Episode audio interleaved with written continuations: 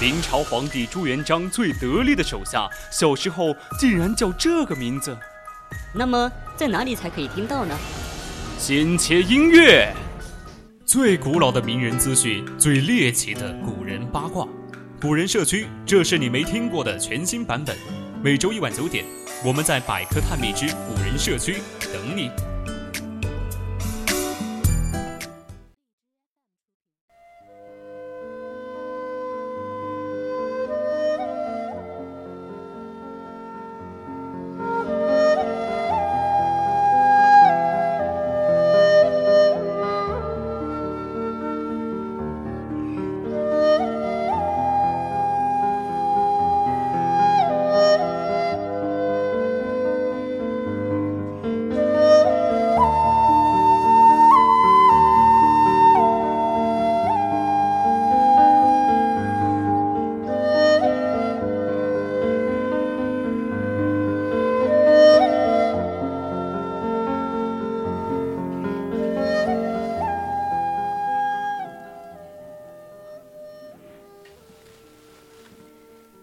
青春调频与您共享，这里是 VOC 广播电台百科探秘之古人社区，我们将与你分享最古老的名人趣事、最猎奇的古人八卦。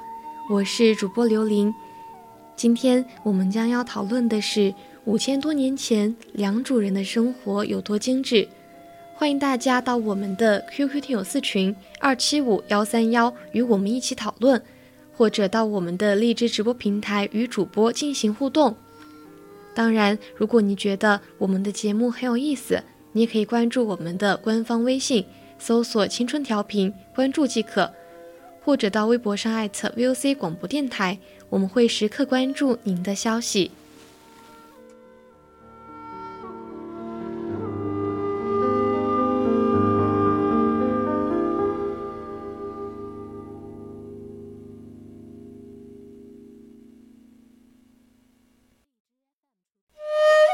良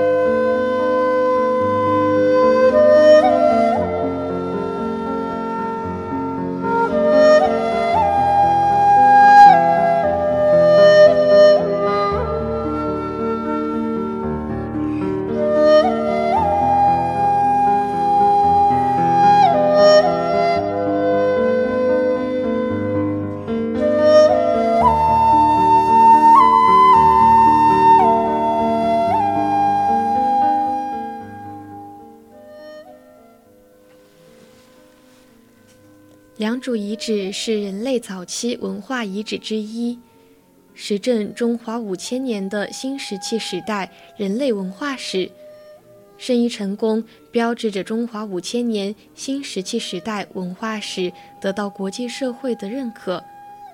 中国文明的曙光是从良渚升起的。良渚是中华民族和东方文明的圣地。国家文物局已正式将良渚遗址列入世界文化遗产名录预备清单。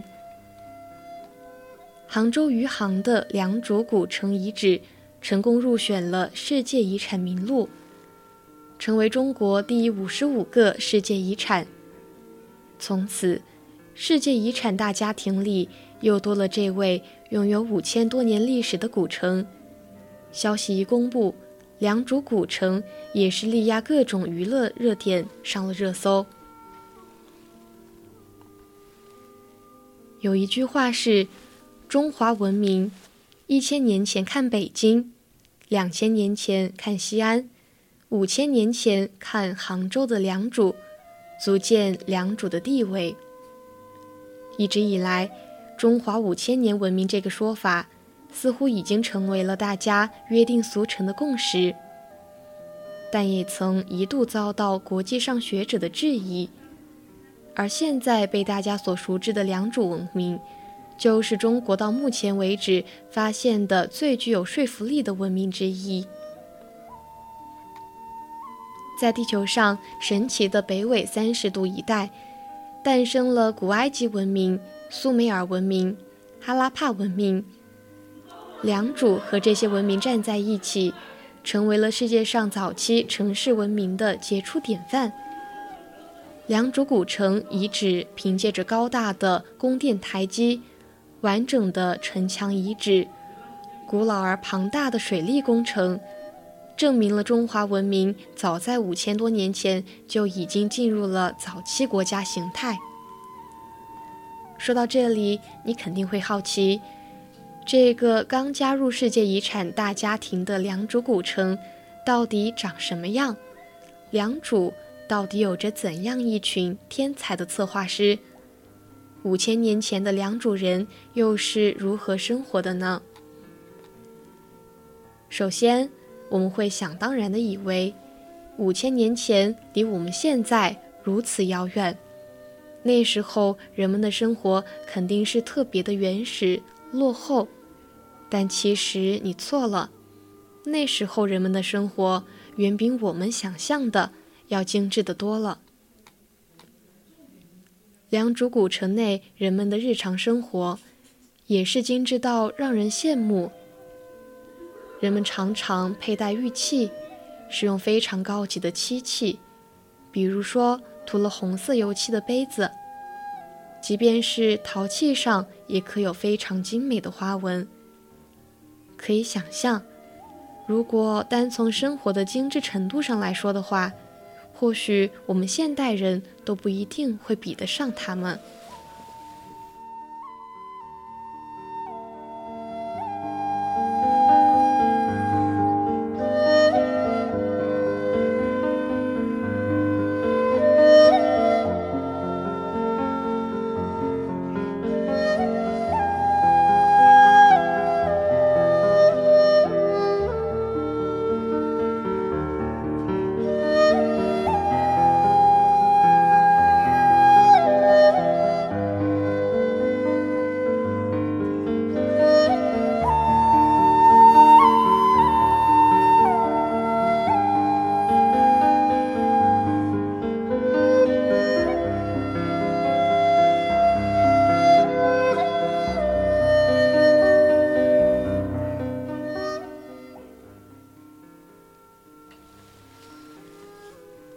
在饮食方面，你知道古代良渚人最爱吃的是什么吗？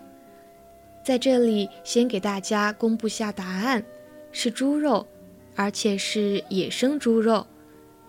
因为在良渚古城的考古发现中，出土的猪骨头的数量占到了哺乳动物的百分之八十，足见良渚人对猪的喜爱。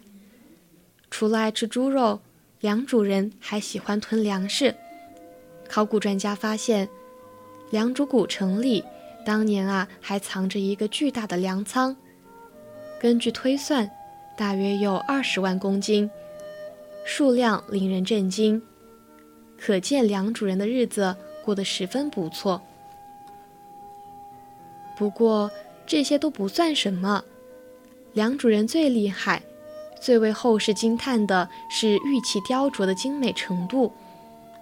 在没有任何先进工具的古代，良渚人到底是如何做到在坚硬的玉石上雕刻出一根根头发丝般细小流畅的线条？那时的良渚人还修建了超级的防洪大坝，据说比大禹治水还要早一千年。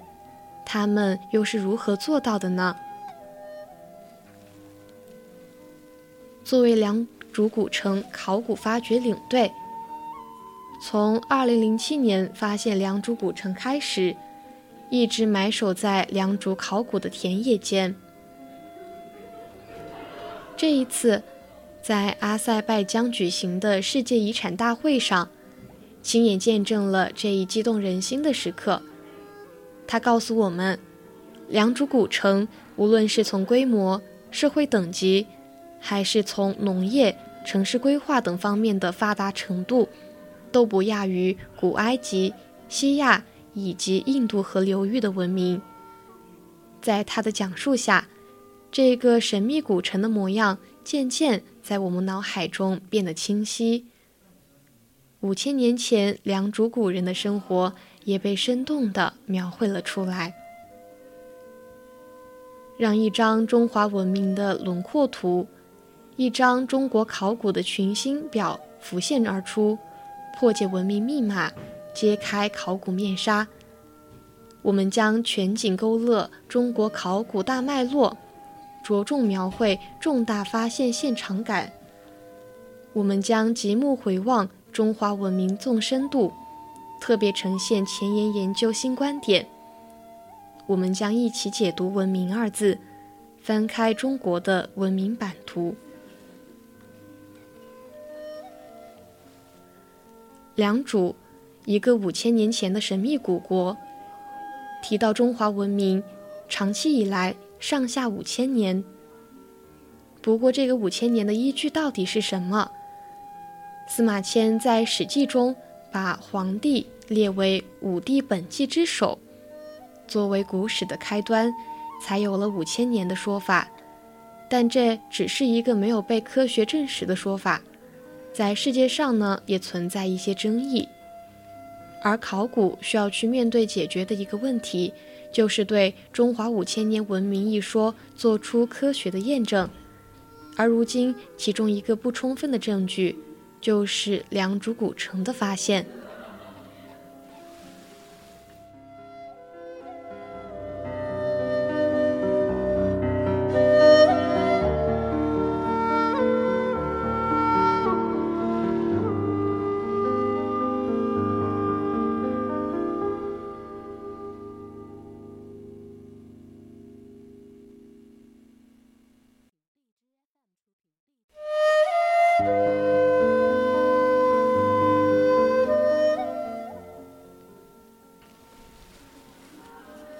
今天过后，你是否对良渚文明了解的更多了呢？